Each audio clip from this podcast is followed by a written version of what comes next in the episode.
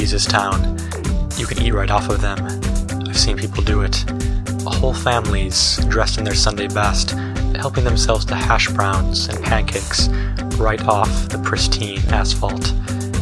Down where I live, in the Bone and Gristle district, it's a different story. People eat off the streets here too, but it's like carrion pecking at roadkill. It ain't sanitary, and it ain't pretty.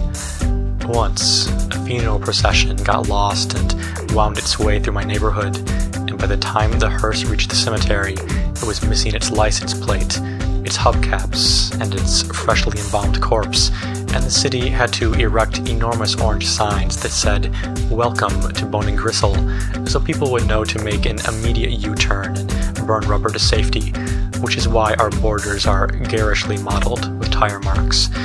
Occasionally, some hotshot politician gets elected and promises to clean up Bone and Gristle for good, but all they ever do is put up signs that say, "This area is protected by a neighborhood crime watch," and you can hear laughter ring from every street corner in town like a concerto for voice and hyena. Now, in my youth, I fell in with a bad element, stealing the orange welcome signs and skinning live cats, but these days, I'm a behind-the-wheel instructor and get to share a braking system with the sons and daughters of respectability. I take a series of 3 buses to work in suburban Pheasant Bluff, and as I move away from Bone and Gristle, the buses get nicer and nicer until I eventually find myself seated on velvet with a string quartet playing Brahms and a shower of confetti whenever I request a stop.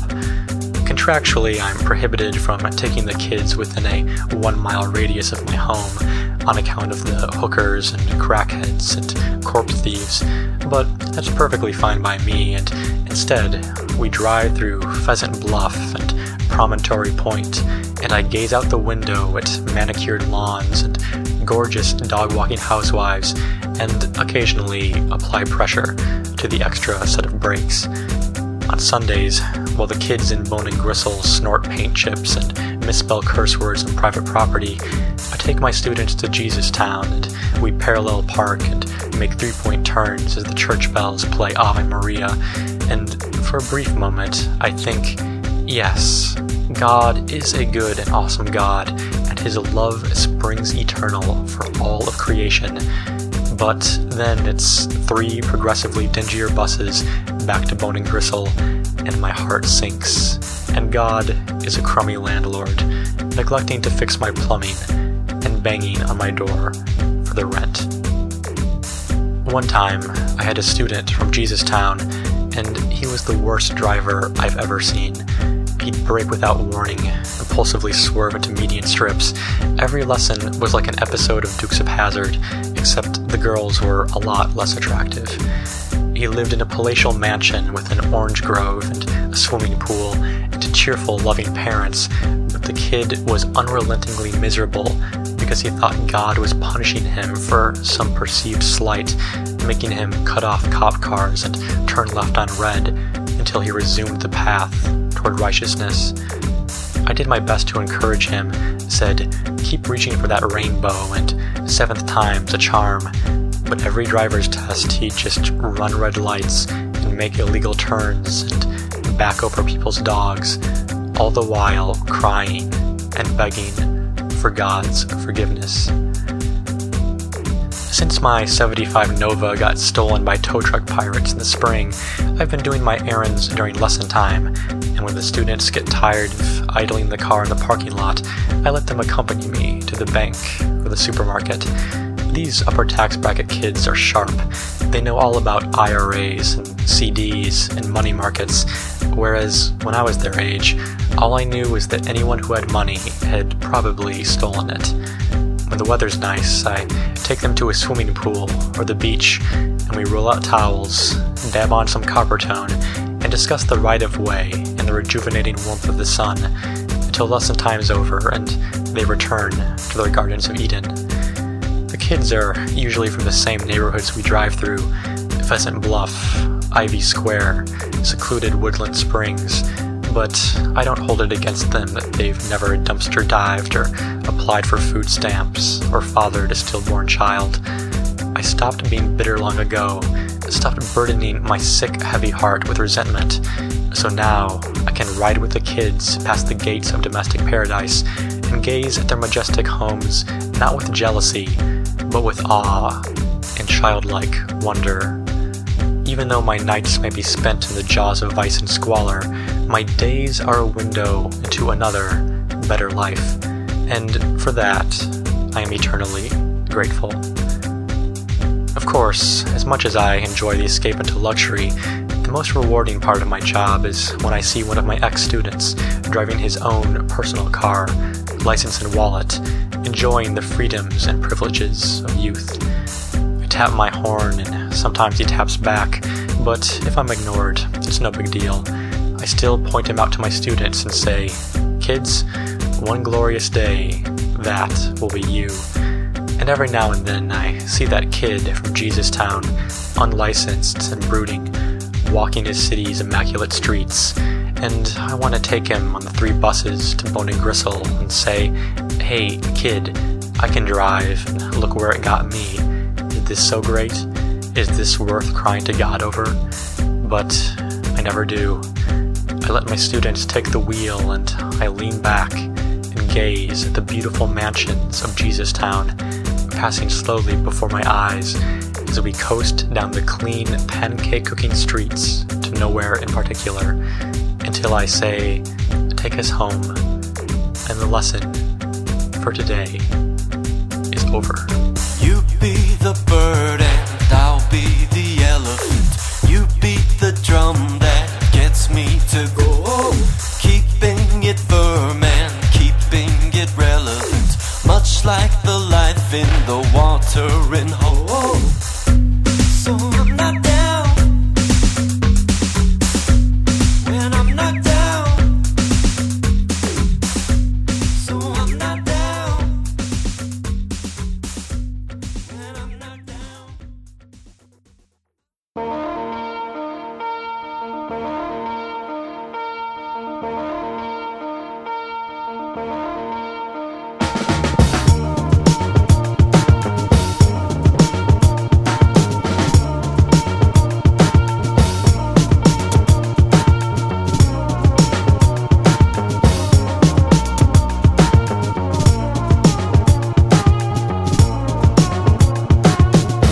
Men's Shoes is empty, save for Gary, the salesman, who laces and unlaces the same pair of hiking boots over and over, 7 times and counting.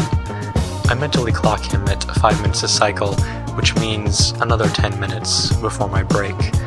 Except, sometimes, McLean, the manager, takes his sweet time with the buzzer, and we're stuck on the white pedestals, frozen in polo shirts and cashmere sweaters with exaggerated plastic smiles. Look how happy I am in this cardigan, and searing joint pain. But what can you do? You leave the pedestal early and you're fired. Simple as that. Gary finishes another boot and I restart the clock. 1 Mississippi, 2 Mississippi, 3 Mississippi. I've worked at Wimbles for 2 years. I started at customer service, but after consistently low marks for attitude and attentiveness, they switched me to mannequin. "Let's face it, Fitch, you're not a people person," said McLean. "You'll be happier as a mannequin. The customers will be happier. Everyone wins." Supposedly, Wimbles was a classy place in the 60s, the trademark human mannequins drawing tourists from all over the Midwest, but these days, we're lucky if we sell a pair of shoelaces. Despite the store's decline, the mannequins remain, the sad reminder of a past no longer relevant, like a caveman frozen inside a glacier, or a small vestigial tale.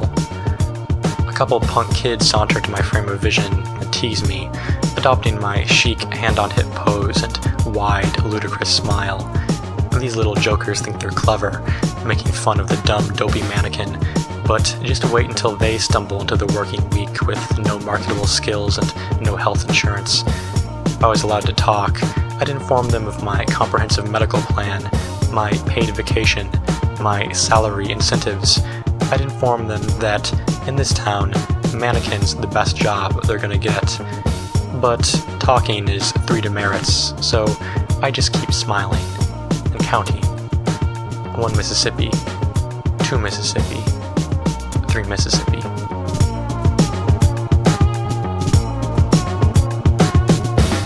Our break times are staggered, so when McLean sounds the buzzer, only one of us comes to life. There are 4 distinct buzzer sounds to signify whose break it is. Mine sounds like an electronic parakeet. I shake my arms and legs to release the pent-up stiffness in hourly hokey-pokey in the latest fall fashions. I wearily step off the pedestal and glance at the other mannequins. Heather in a hooded sweatshirt, Carla in a cotton halter top, Steve in an Adidas tracksuit. I know what they're thinking. Lucky bastard. But they have to keep smiling. McLean watches the mannequin cam like a hawk. During breaks, I head over to customer service, where Janine gives me a back massage if there are no customers to service. But luckily for me, there are rarely customers to service. "So did you hear about Heather?" says Janine, kneading my shoulders. Gary says he heard her crying in the changing room again. Heather is the weak link in Team Mannequin. She never joins us at the village bar after work for drinks and hamburgers. She never talks during the team-building exercises. She never enters the sack race at the company picnic. She just stands still when she's supposed to stand still and goes home. That girl, I say, gets more unhinged every day. I need to switch outfits before my 15 minutes are up, so I leave Janine's able hands for the changing room before the next buzzer sounds. Tardiness is 3 demerits. McLean is a stickler for punctuality. On the way, I consult today's pose book. It shows, in diagram form, the pre-designated poses I am to assume throughout the day. 11 o'clock is the thinker, chin rested on hand, brow furrowed in deep contemplation. I am pondering life's great mysteries in clearance rack khakis and a cashmere sweater.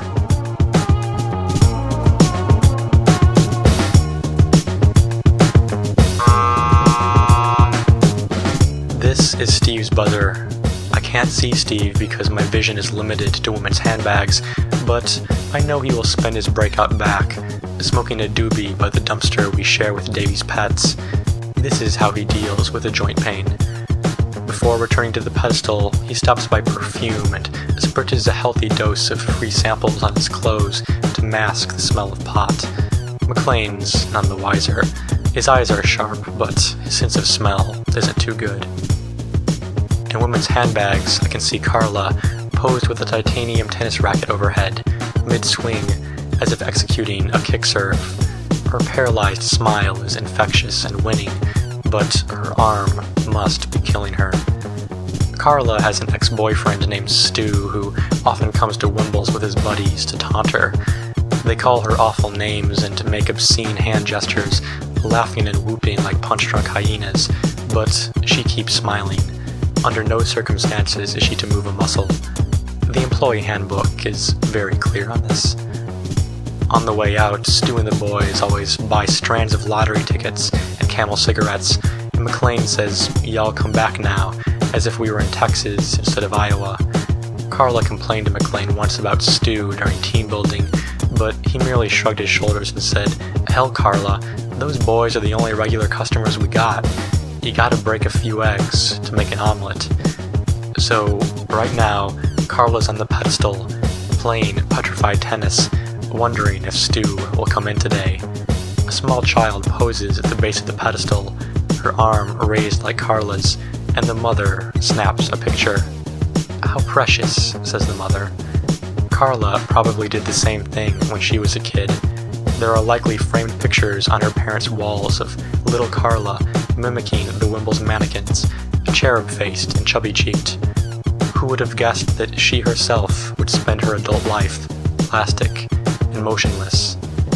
Life is full of surprises.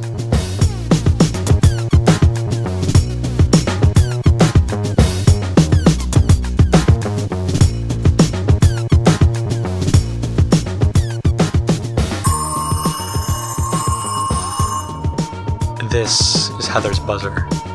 What she does during break, no one knows. We think McLean is close to letting Heather go. She's putting on some weight. She is no longer asked to do lingerie, which pays time and a half, and is unable to model the latest styles of tight-fitting jeans. Children rarely pose for pictures with her. Stu and the boys never stop to ogle her. She is a strain on customer confidence. She is a strain on morale. When we eat at the village bar after work, we don't talk about the punk kids or the joint pain or Stu and his obscene hand gestures. We talk about Heather. Steve thinks she might be a closet homosexual. Gary speculates about an eating disorder. Carla says she's just let herself go. In team building, McLean talks about the power of positive thinking, and sure, it's not all sunshine and rainbows when you're on the white pedestal, but you can at least make an effort. So what if your old friends ignore you? So what if the punk kids pepper you with hog calls? We make decent money. All in all, things could be a lot worse. You gotta break a few eggs to make an omelet.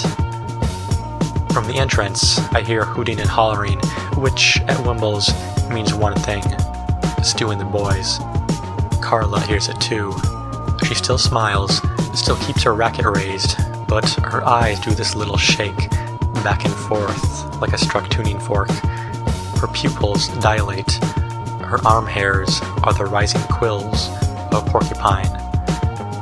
Stu staggers into women's handbags, and it's obvious he's been drinking. His buddies circle like scavengers, punch truck hyenas, slapping each other on the back and laughing at nothing in particular. "Look at you," says Stu. "Look at you, girl. Wanna play some tennis? Let's play some tennis." Stu lobs an imaginary tennis ball at Carla's racket. His buddies whistle and whoop, clutching their sides in convulsions of laughter. On the mannequin cam, it must look like a grand old time in women's handbags. "What's the matter?" says Stu. "Don't you want to play?" Carla doesn't answer.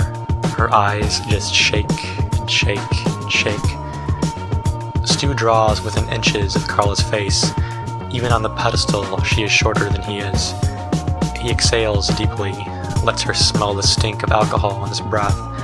He pantomimes a blowjob, his jerking hand almost brushing her lips, and the boys exchange yelps and high fives. Carla's eyes go blurry with moisture, and tears flow down her cheeks, dropping into the corners of her wide, impossible smile.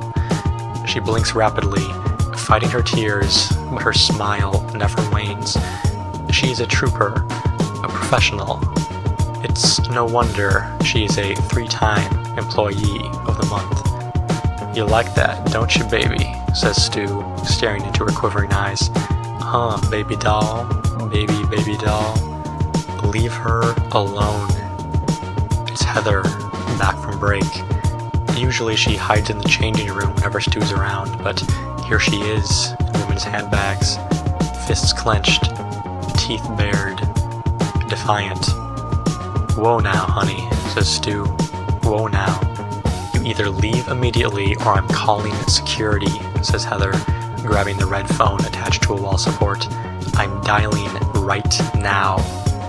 "All right," he says, holding up his hands like a bank teller during a robbery. "Come on, boys, let's go." Stu and the boys leave my frame of vision, and as Heather fumes with the red phone in her shaking hand, I hear their receding footsteps, the ding of the cash register, and McLean's familiar farewell, "Y'all come back now." Carla's buzzer. The tennis racket falls from her hands and clangs against the linoleum floor with a harsh sound like malfunctioning machinery. Her smile shrinks to a grimace of embarrassment as passing shoppers search for the source of the noise, and she frantically wipes at her face before they notice her tears.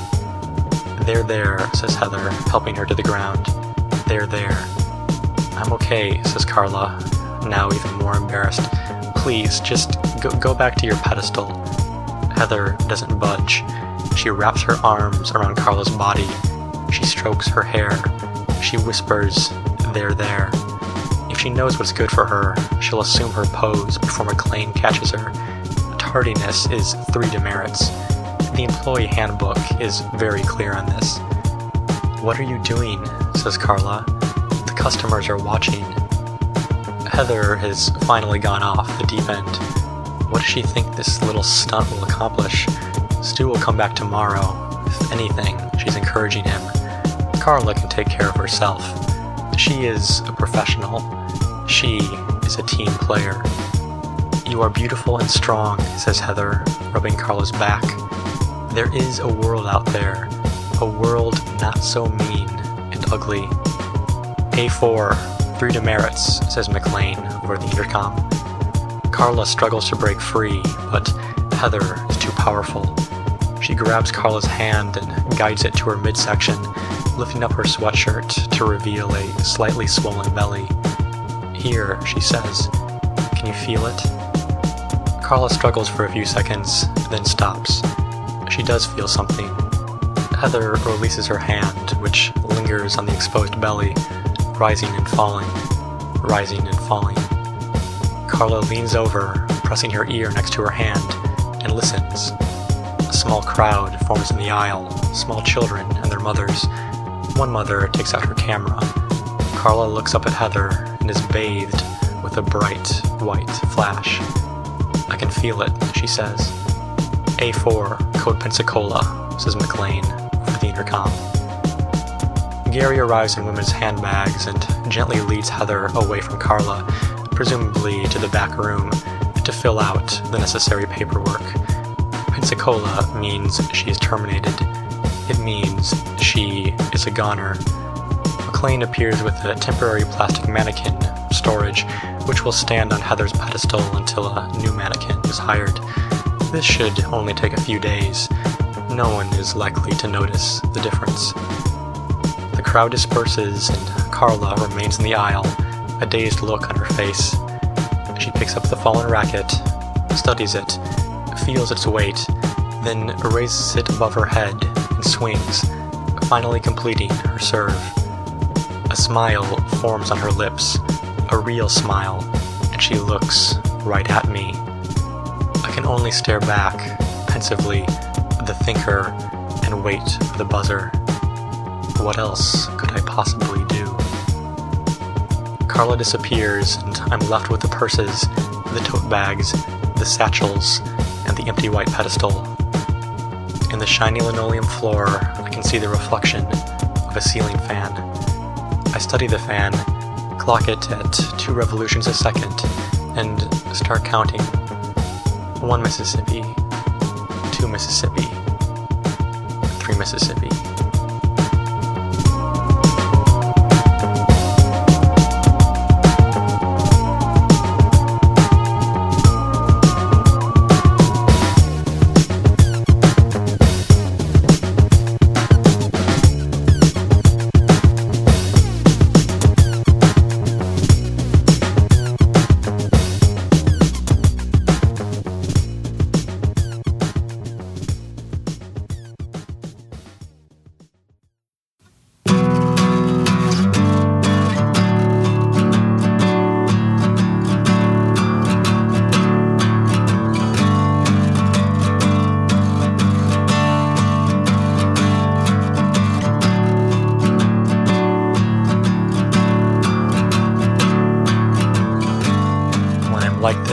My mother throws me a birthday party.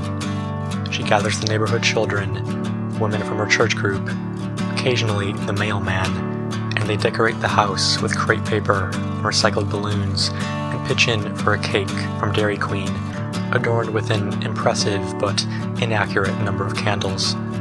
For presents, Mother wraps the kitchen appliances in newspaper from a recycling bin, and everyone laughs and applauds as I tear off the classifieds or the obituaries and say, "An electric can opener, just what I've always wanted," and then we sing and pose for pictures and eat the cake.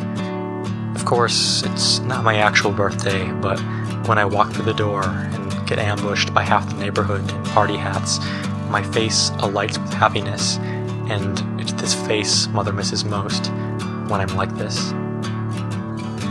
Sometimes I feel okay for over a month. I belong to my school's Cloudwatcher Society, and on a nice day I'll sit atop the hill on Reservoir Park and record the shapes of the cumulus, castle, grandpa, triceratops, Paraguay. I'm the top cloud watcher in our chapter, the only one who's seen every South American country and most of continental Europe. But when I'm like this, the clouds are just clouds, formless puffs of cotton, and I stop attending the meetings and spend all day in my room. The phone rings and I note the society, wanting to tell me about some amazing formations over Vilas or Picnic Point, but I don't answer it. I just lie on my bed and wait for this feeling to pass. I don't know why it comes or goes. Sometimes it's a summer thunderstorm, angry black cumulonimbus dissolving within an hour, but other times it's a winter-long gray hanging above my head for an entire dismal season. When it's gray for a long time, my mother spices up the birthday parties, gets a clown or a piñata, or a bundt cake for variety, but eventually the neighborhood kids refuse her invitations and the church women fabricate prior engagements, and it is just mother who hides behind our furniture, greeting me with a surprise and a noisemaker. She does her best to smile, claps as I unwrap the appliances, and sings a spirited, operatic happy birthday, but when I blow out the candles and she says, "Don't forget to make a wish," I can tell by the way her voice quavers and cracks that she's trying hard not to cry. On the good days, I maintain a detailed cloud diary. I write down the date, time of day, temperature, and barometric pressure, and sketch the cloud's contours with quick, expert strokes. Altocumulus look like herds of sheep, cirrus like wisps of cotton candy, but cumulus can look like anything. A pet you had, a girl you like, a place you want to go. My first South American country was Argentina, and I initially thought it was a half-eaten ice cream cone. During meetings of the Cloudwatcher Society, we trade notebooks and discuss each other's sketches. Is that a dinosaur? Is that an elephant with antlers? And occasionally give poster presentations.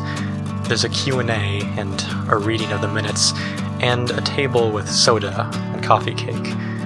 When I saw my final South American country, Bolivia, the society threw a big party and I was given a bronze plaque. "Always keep your head in the clouds," it said. "Watcher of the Year 2004. On the bad days, I bury the plaque beneath piles of clothes, but on the good days, it sits proudly on my dresser. When I'm like this, I can't even look at my notebook. I stick it in a drawer and wander through my school day, directionless and zombie-like, until I return home and lie in my bed. I appear listless and apathetic, but what I really am is scared. Scared that I'll feel this way forever, that I'll walk outside and only see clouds, slabs of gray, towers of black, wisps and blobs of white. Even with my mother surprising me and singing in falsetto and wrapping our toaster in newsprint, the fear is always there, hovering formidably overhead, seemingly endless in its depth and breadth, indestructible. And yet, every time, by some unknown magic, the fear gradually melts away into nothing, and the clouds are no longer clouds, but majestic ships and faraway planets and wild animals flying through the peaceful sky. If I could control the clouds, I would only see them in this way, ambassadors from unknown lands hovering thousands of feet above my head, but I control nothing. I'm subject to the whims of untamable weather systems, and the darkness can descend at any moment. But if I could train myself to believe in the sky's inevitable rebirth, maybe I could finally weather the storms. If I could force myself to revisit the contours I've captured, I might understand that one day they will return. When I'm like this, it's hard to believe that such a thing is even possible. A new sky, unrecognizable from the one before, waiting to be discovered as I step into the warmth of the sun. But even without hope, the sky does reveal itself, and my life, once again, takes shape.